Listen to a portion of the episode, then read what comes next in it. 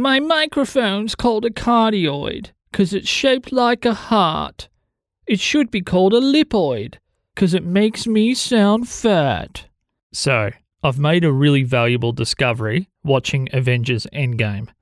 I found out just how many people I follow online have PhDs in theoretical physics. There's no one I'd rather hear explain the truths of the quantum realm than the girl who just posted on Instagram about how tough life can be as a Gemini.